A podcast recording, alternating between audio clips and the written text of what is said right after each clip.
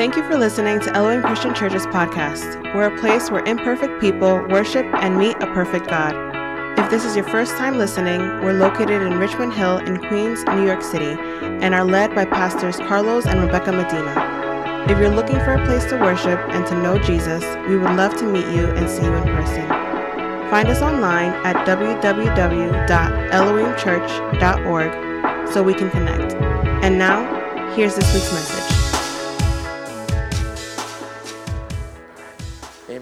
So let's get ready to enter into the teaching of the word. Um, you, may, you may be seated, you may stay seated. Uh, let's open up our Bibles to Genesis chapter 28. Genesis chapter 28, verses uh, 10 through 22. 10 through 22. Genesis chapter 28, verses 10 through 22. So I realized I didn't print out my Bible verses. This has happened before. Um, and I said, okay. I said, Becky, let me borrow your Bible. Now, I don't want to blow you up here or anything. But Becky's had this Bible since like the mid 80s. and it's falling apart. And if I'm not careful with it, it will fall apart. And I tell her, Ma, can you shelf the Bible? Just put it in the shelf, you know. But she, she won't do that. So now um, I'm forced to read from it and I might have to take my glasses off. All right, uh, Genesis chapter 28, verse 10. Genesis chapter 28, verse 10. Señor, ayuda, ¿no? Yeah. Yeah, I have my finger on it. This, this is. Esto está en vivo. This is live. Thank you, baby. Now that you said that, I'm going to tell you why I cannot give up this Bible. Oh. I'm going to take a few minutes I was about to say, don't forget, I have four points. Because when I was a, a, a teenager here in Elohim Christian Church, back, back, back in the day, I had a youth leader. And I had a, a different Bible, it wasn't a study Bible. And the youth leader told me, you, you can't use that message Bible. You need a study Bible to study God's Word. Yes. I said, standing You need a, a study Bible to study God's Word. And I said, You know what? You're right. And I spent a whole Saturday in New Life looking for Bibles, looking for Bibles, and I found this Bible and I read it, and it's been my study Bible ever since. And it's like a journal for me.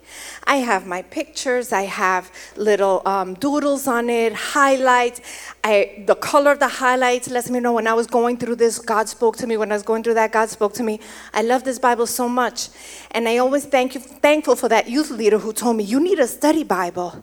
And that youth leader, I happened to marry him. And he was the one.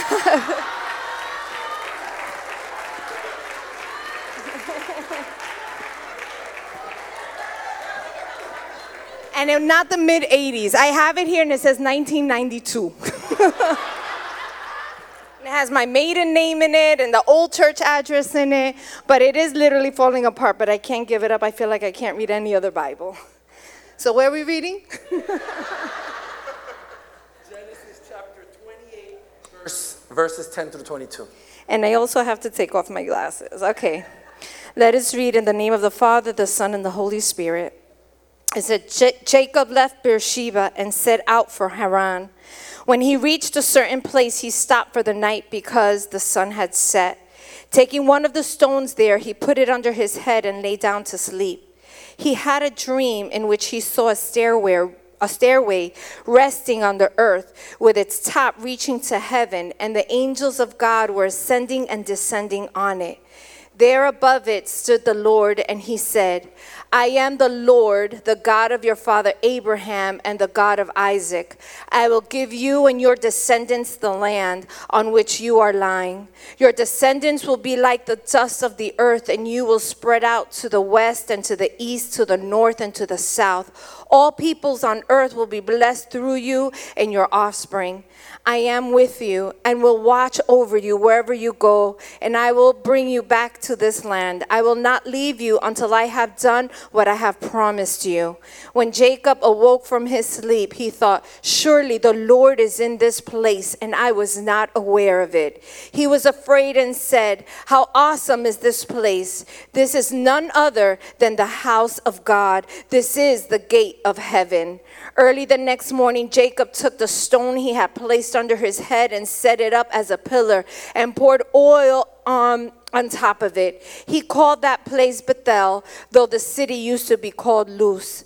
Then Jacob made a vow, saying, If God will be with me and will watch over me in, on this journey I am taking, and will give me food to eat and clothes to wear, so that I may return safely to my father's house, then the Lord will be my God, and this stone that I have set up as a pillar will be God's house, and all and all and of all that you give me, I will give you a tenth.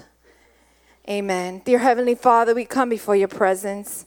Thanking you, Lord, for this beautiful day and this beautiful morning. You have allowed us to gather, Lord God, to worship your name, to lift your name on high, Lord God, to glorify you, Father, because there is none like you, Lord. And you do amazing things among us, Lord God. I thank you. I thank you for this time, for your word. Speak to our hearts, our minds, Lord, that we would receive, Lord God, your word this morning, and that we may not only be hearers of the word, but doers of the word for your glory. In Jesus' name, amen. Amen. So today we want to speak on the theme um, observing God's faithfulness. Observing God's faithfulness. So I love this story in Genesis. It's a great story. Many of us have heard the story for, for a, a, number of times, three years if we've been raised in church, or maybe it's new to you, but it's a, an incredible story of one of the forefathers of the Old Testament, Jacob, of his beginnings um, the Bible teaches us a little bit about Jacob and tells us that, uh, that he was a, um, a twin. Uh, the Bible reminds us that he was a twin, and his brother Esau was his uh, twin brother, and Esau was born first. Um, and the Bible tells us that, that Jacob had a very good relationship with his mom, Rebecca, and Esau had a very good relationship with his father, uh, Isaac.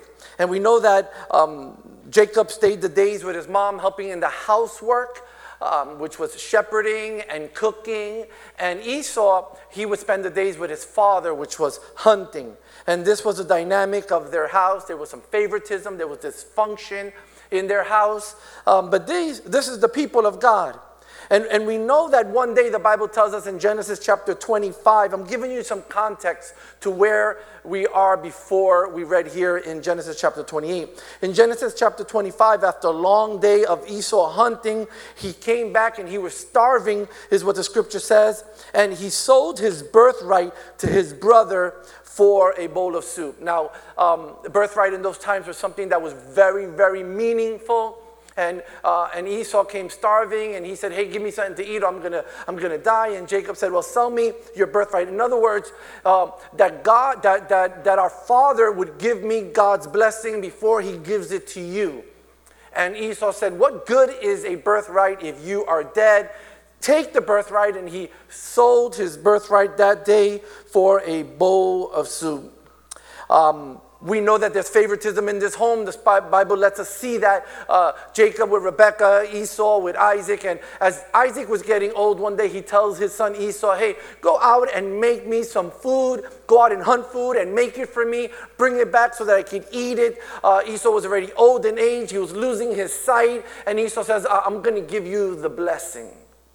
And it also seemed, seemed like it was being done behind Rebecca's back and behind the family's back. And, and Esau does that. But Rebecca overheard uh, Isaac tell Esau to do this and he was going to receive the blessing. So they plan uh, to, um, uh, to, to deceive uh, Isaac, and what they do is they prepare a meal. Uh, they prepare Jacob. Esau was ha- hairy and he had a certain scent on him, and, and they prepared Jacob to come before the father, hairy and, and with the scent on him. And because he was older and blind, they deceived him. And Isaac gave Jacob the blessing. When Esau came in, they realized what happened, and Jacob and, uh, and Isaac tells uh, Esau, I already gave the blessing to your brother. Esau says, Is there not another blessing for me? And, and Isaac shares a few words uh, towards Esau, but the blessing of the firstborn was now handed over to Jacob. Now, Jacob receives this, but Esau, in his mind, the Bible says, he comforted himself with this thought when my father is no longer around, I'll kill my brother. Now, Esau was a hunter, he was a man of the wilderness, and, uh, and we can see that it was going to come easy to him. Uh, Jacob was a mama's boy. So, what happens here? Rebecca and Jacob know Esau means business. And when Isaac is no longer around, Esau will get his birthright back by killing his brother. So Rebecca says, Hey, let's put a plan together and let's send you out. So Rebecca had a brother, Laban, who was about a three walk, a three day walk from the house, and they put a family plan together. Let's get Jacob a wife from our family and let's head him to my brother Laban's house, and there he can find a wife for himself. And their idea there was to protect Jacob from Esau. That's where we are in Genesis chapter 28. Jacob is now leaving. He's on this walk, and his first night, he has this encounter with God where he sees uh, a ladder touching heaven and touching earth, and uh, angels descending and ascending, and God pours promises over his life and lets him know that the land that he's in, um, he's gonna, God's going to give it to his descendants and that God will always be with him. And, uh, and Jacob wakes up and he sees and senses that God has spoken to him. He makes a covenant and he makes a declaration of some things and says, You know, if God is for me and he does these things for me, uh, I will give him a tenth of all that I have. Right? So that's this story. Today, I want, I want us just to look at this story and observe God's faithfulness, how faithful God is. And I want to talk about Jacob's condition. I want to talk about Jacob's promises. I want to talk about Jacob's uh, experience and uh, Jacob's reaction. Jacob's reaction. We're going to see how time allows. If we get to finish it today, awesome. If not, we'll finish it next week, but I hope that we can finish it today. Observing God's faithfulness. All of us have gone through a time in life where we have just kind of walked out into the desert, and here's where Jacob was. He was walking into the desert, and we have been in a need, a need of God. Jacob's condition. It's our first point today.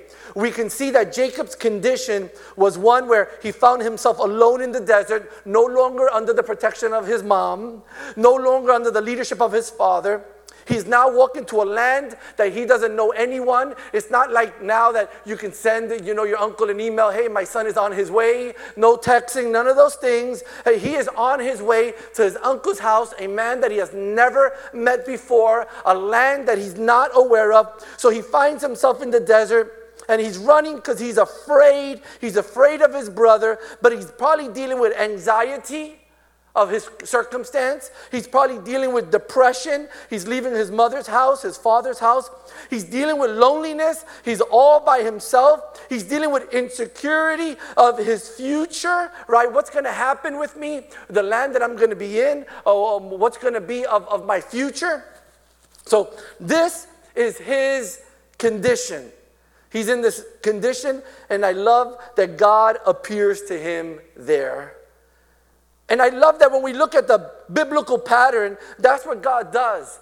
When people find themselves in, in, in desert times in their lives, He appears to them and He ministers to them and He lets them know that He's not alone. You remember the story of Hagar? Right?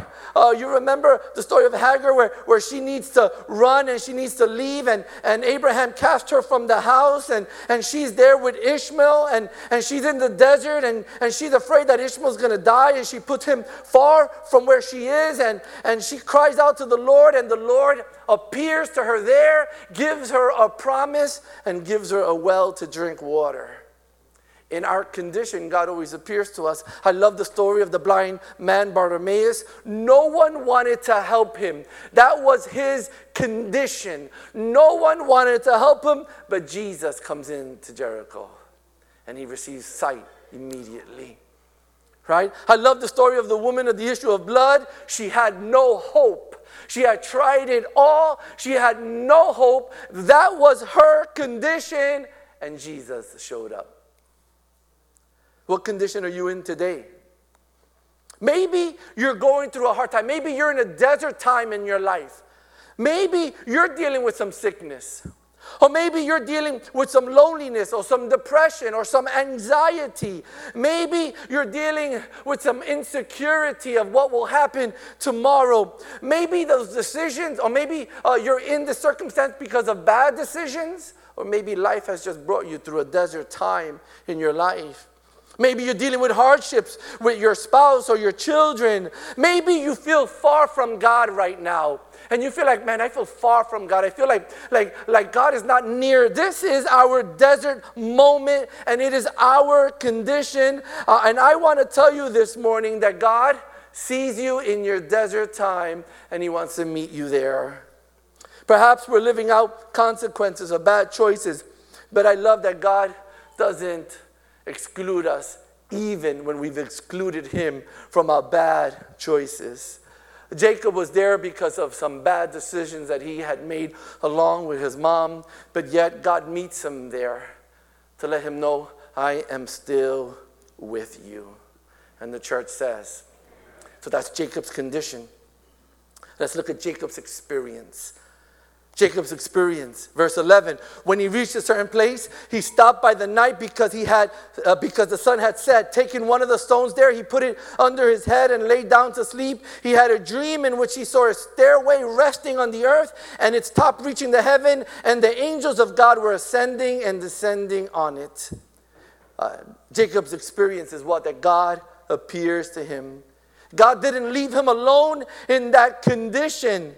God appears to him. Jacob decided to rest for the evening, place a rock under his head, go to sleep, and the Lord appears to him in a dream, in a vision, with a staircase resting on earth and resting in heaven, and the angels ascending and descending, and God was letting him know, I am here with you. Angels are ministering spirits of God, is what the scripture teaches us. And the Bible is letting us know that God was telling Jacob, I am here with you. I want to tell you today that what is our experience? Our experience is that we have had an encounter with the only one that could ever touch heaven and ever touch earth. That is Jesus Christ. He's the only one that can touch heaven and has touched earth. And there are ministering spirits that have come and have met us in our experiences, in our condition, that God meets us there and He has sent His only begotten Son, Jesus Christ, to meet us in our broken condition. The Bible reminds us of this, that this is what God does. And maybe we've done something wrong. Jesus is still there. Maybe desert times have come to our life. Christ is still there. I want to remind you this morning that there is an invitation uh, uh, from Christ to meet us in our desert times and let us know that He has not forsaken us. Jesus meets us when we need Him to. He knocks on the door of our hearts. I love that even if we find ourselves in desert moments and we don't know what is next, Christ is there and He's knocking on the door of our hearts, and there He still offers us forgiveness of our sins. He offers us reconciliation. He offers us healing from our brokenness. He offers us healing for our families. He offers us purpose. He doesn't say, You need to do this alone, but I will do this with you. He offers you purpose and strength for the task that is before you. I love that the experience of Jacob is also our experience that he who touches heaven and touches earth is there to speak to us, to minister to us, and strengthen us in our time of need. Maybe you're here today and you feel like, man, I'm, I'm struggling in this, this life. I'm in a desert time in, in our life. Your experience is this that the only one that's touched heaven and earth wants to speak to our heart and lead us and forgive us and strengthen us and give us the purpose that we need in this life. We are not alone. Our condition doesn't define us, and our condition doesn't tell us that God is absent. On the contrary, God reminds us that He meets us in our place of need. And the church said, and God may speak to you through different ways. He may, your experience may be something uh, God speaks to you through a Sunday sermon. It could be through a, a biblical teaching. It could be through a, a, word of encouragement from someone else. It could be through a dream. Uh, it, it could be different ways. But God is always looking to give us an experience that will mark our lives forever. I remember a time in my life where I was young, and I've said this before. I was at a vigil with young people, and it was probably the early 90s, and I remember leaning over a speaker and just feeling the presence of God in my life in such an extraordinary way. And I remember leaving that place that day thinking, God has ministered to me today in a way like never before. It was a moment, it was an experience in our lives that many of us have had.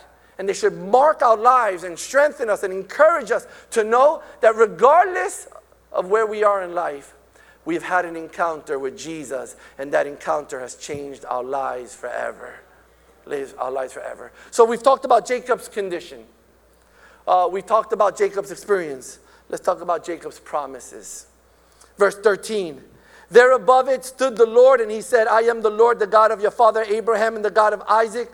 I will give you and your descendants the land on which you are lying. Your descendants will be like the dust of the earth, and you will spread out to the west and to the east, to the north and to the south. All the people on earth will be blessed through you and your offspring. I am with you and will watch over you wherever you go. I will bring you back to this land. I will not leave you until I have done what I have promised you.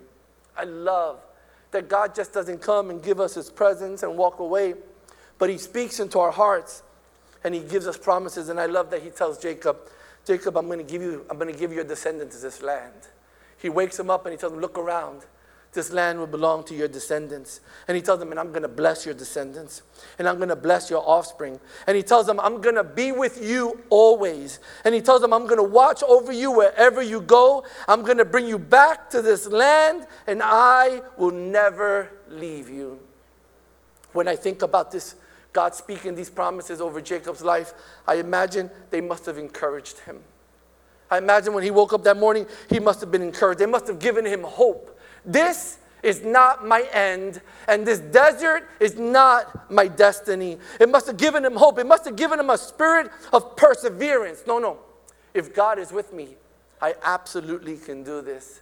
When God speaks to us, it should encourage us, it should give us hope, and it should allow us to persevere. What promises does God have for us? Isn't it wonderful to know that the God that we serve is a God of, of, that keeps covenants? That when He speaks, it comes to pass? That He's not man that He should lie, nor Son of Man that He should repent? Isn't it wonderful to know that when God speaks, He acts? Isn't it wonderful to know that uh, he who believes in him will never be put to shame? What promises has God spoken over the church, over you, over me, over your family? What promises has He spoken into your heart? Would you believe Him for those promises? Even in desert times, those promises should encourage us, should give us a spirit of perseverance, and should give us hope to say, if God has spoken, it will come to pass. And I love we can name so many promises with so many biblical scriptures, but I love that the Lord has promised to save us. Each and every one of us, we can be saved by the Lord. Eh, if you are here today and, and you are visiting us and you don't know Jesus, then unfortunately your soul hasn't been put in the hands of God. If you've come here today and you haven't received Jesus as your personal Savior, then your name is not yet written in the book of life. But today, there's hope for you. Today, the Bible says, He who confesses Jesus Christ as their Lord and Savior and repent from their sins will be saved. A prayer of faith can change your life forever. He promises to save us. We're not condemned by our past sins, but the Lord has given us and promised us eternal life. That is a promise for the church. And the church says, even in your struggles, even in your struggles, that promise should encourage us. The Lord has promised to come for us. It reminds us that this is not our last stop. This is not our resting place. This earth is not our destination. The Bible says that this world will pass away. The Bible says in 1 Thessalonians chapter 4 that the Lord himself will come down from heaven with a loud command, with the voice of the archangel, and with the trumpet call of God. And the dead in Christ will raise first. And after that, we who are still alive and are left will be caught up together with him in the clouds to meet him in the air. And so we will be with the Lord forever. The Lord has promised uh, to come for us. Maybe this has been a hard life for you. I want to let you know stay faithful to the Lord because His promises are real. And one day we will find ourselves in eternity with Christ Jesus.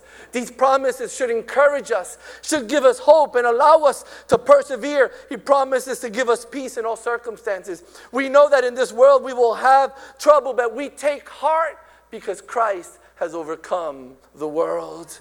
He's promised to give us peace. He's promised to give us strength. We don't have to do it on our own. Fear not, for I am with you. Do not be dismayed, for I am your God. I will strengthen you. Yes, I will help you. I will uphold you with my righteous right hand.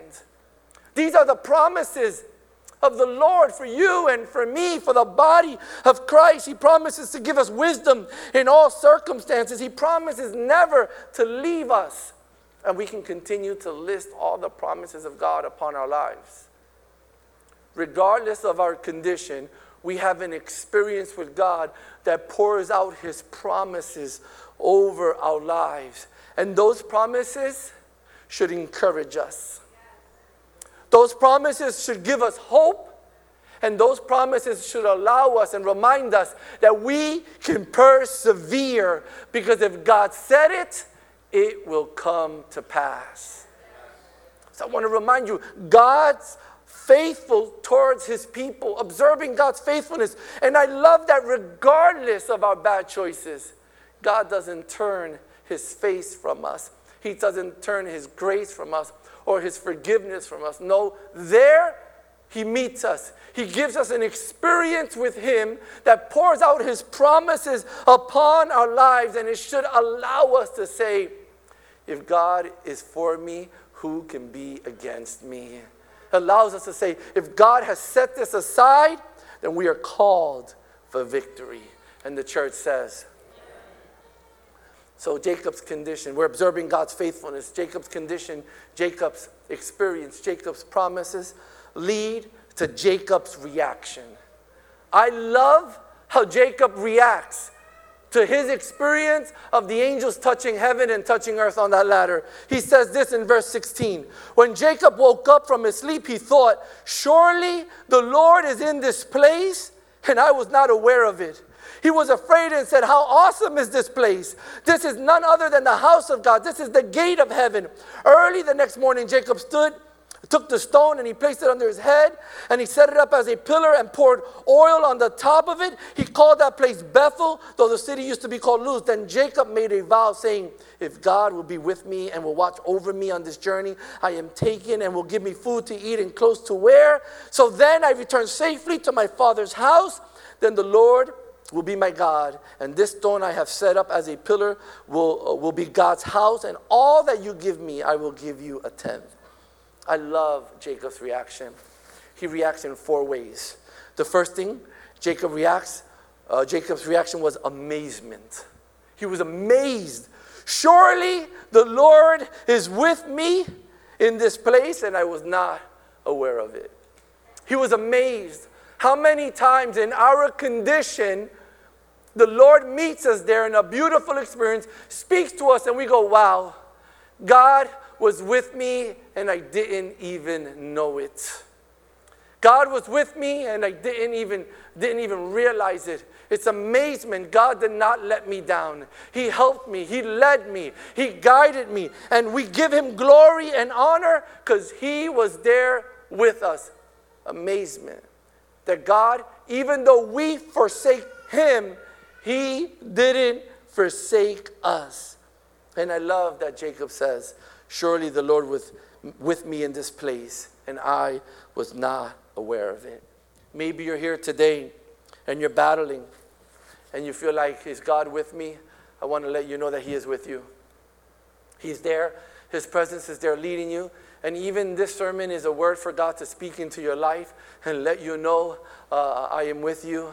I'm going to help you. I'm going to give you what you need. I'm going to give you the strength that you need. I'm going to supply what you and your family need. And you can be in awe of God because He is faithful even when we are not. And the church says, I love Jacob's reaction. First, he was amazed. Second, he was reverent. Uh, verse 17, he, w- he was afraid. How awesome is this place? This is none other than the house of God. This is the gate of heaven. Uh, he entered into God's presence in reverence, recognizing that God was there. Uh, when God speaks to us, we need to know that uh, He is God and we are man. He is perfect and we are imperfect. He is holy and we battle with sin, and it should bring us to a place of reverence and say, uh, This is uh, the presence of God. And it draws us to worship, and it draws us to say, uh, Hallelujah. And it draws us to say, There's no one else like Him that forgives and restores and strengthens. It draws us to recognize His goodness and His faithfulness in every circumstance of life. It draws us to say, He is truly amazing reverence. Reverence. It's not religious, it's not ceremonial, but it draws us to humble ourselves and to, to pour ourselves at the feet of Jesus and say, Surely you have been good to me. So I love that Jacob is amazed, Jacob is reverent, and then he makes a covenant. 18, he says, Early the next morning, Jacob stood, took the stone he had placed under his head, and he set it up as a pillar and poured oil on the top of it. He made a covenant uh, with God. And he said, Surely if God is with me and he does these things, I am also going to do these things. He makes a covenant. I want to encourage you today if you have had an experience with the Lord, make a covenant that says, I will serve the Lord. My family will serve the Lord. My children will serve the Lord. Uh, uh, if the Lord has ministered to you and, and found you in a condition of need and given you an experience with His only Son, Jesus Christ, that pours out promises upon your life, then our decision needs to be I will serve you and only you, O Lord. I will give you my all. I will give you everything that I am. I will put it all at your feet. I make covenant with you that you will be my God and I will be your son, and I will be your daughter, and our family will serve you and you only. And the church says, and I love that Jacob's response, his reaction is gratitude. Because of this promise that you have made me, he says, All that I give you, all that you give me, I will give you a tenth. In other words, he says, Because you've been so good to me, Lord, I'm going to I'm going to give you back whatever is yours, whatever I can give you. And here uses the tenth, but I love, I love the demeanor behind it, the heart behind it that says, I just want to give you back whatever belongs to you. I love this attitude that says, God, I recognize that you have been good to me and you have given me. So, in gratitude, I want to give you as well. I want to give you my service. I want to give you my family. I want to give you my finances. I want to give you all that pertains to you, Lord, because I recognize that you have been good to me. And the church says, we're observing God's faithfulness. As we look and we hear uh, this story, we see that God was faithful to Jacob. Even when Jacob had a bad start, deceived his brother, deceived his father, aligned himself with his mother's bad advice. He's in the desert, and his condition is a condition of need. But yet, God meets him there. As I close our teaching here today, maybe you're in a journey of life right now, and you're in a desert time in your life, and you're battling, and you feel like my condition is a condition of need, of brokenness. My condition is a condition of, of I need God to speak and to lead me. I want to let you know that He sees us there. It's the pattern of the Bible. He always meets people in their place of need and his son Jesus Christ, the only one that has touched heaven and touched earth. He meets us there, right, to do what? to speak promises into our lives and let us know I am always with you. I'm going to heal you. I'm going to forgive you. I'm going to strengthen you. I'm going to save you. This is not our, uh, our, our home, our last place. We are aliens here. There is a heaven that uh, awaits us. And what is our reaction to all of God's faithfulness? It absolutely needs to be amazement. We are in awe of God. There's no one like Him. No one else does this. No one else will meet a broken vessel to bring healing just because He loves. It draws us to a place of amazement. Only God can do this. Awe of God. Only God is willing to save and rescue. But it also should take us to a place of reverence. I recognize who He is, and I know who I am. He is holy, and I need Him. It draws us to a place of reverence and say, This is uh, no, none other than the house of God, the gate of heaven. And His presence here draws me to worship and it draws me to change because of all that God has done in our life. Our reaction needs to be I'm going to make a covenant. I will serve the Lord and the Lord only. In hard times, I will serve the Lord. In good times, I will serve the Lord.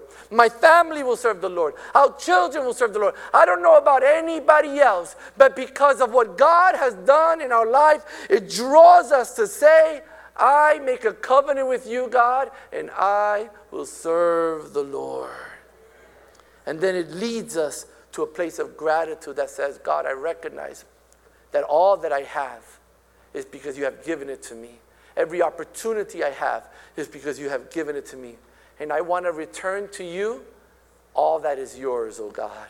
I want to give it right back to you. I don't want to, I don't want to keep nothing that doesn't belong to me. I don't want to keep it. I want to give it all back to you. It's gratitude, and I give it to the Lord. And the church says, as I close our teaching this morning, what condition are we in? How are we living? What desert are you living here today? God wants to give you a life changing experience, and it comes only through your encounter with His Son, Jesus Christ. And with that encounter, He begins to pour out promises upon your life. And those promises should encourage you. Those promises give you hope. Those promises give you a spirit of perseverance. And your response to the Lord is, oh, wow, I'm amazed that God has been so good. Reverence change, covenant with Him, and gratitude. That's God's faithfulness towards us. And the church says, if you have received this teaching, can you give the Lord a hand clap today and tell Him, Lord, help us to remember and honor your faithfulness. I'm going to invite you to stand. As the worship team sings this next song, Maybe there's someone here who you're in a desert time in your life. God is reminding you, you're not alone. I'm still faithful towards you. Still faithful towards you. Maybe you say, but I got myself here. I made some bad choices. He's still interested in speaking into our lives. The experience with His Son changes our lives forever. Maybe you're here today and you're part of the church of Christ, but you've been in a desert place and the Lord is speaking to you and letting you know respond in a way that honors Him.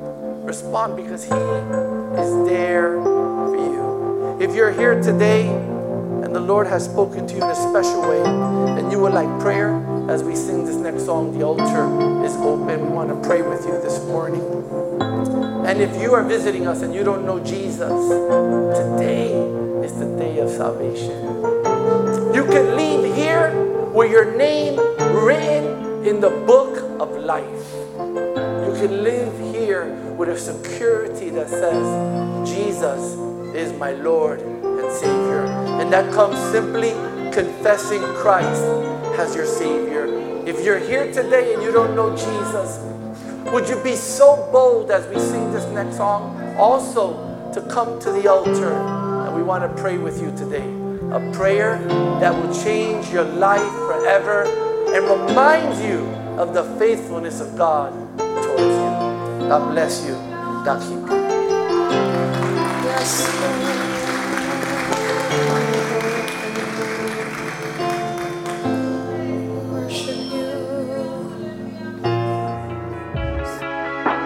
for taking the time to listen to this message. We pray that it blesses and encourages your life.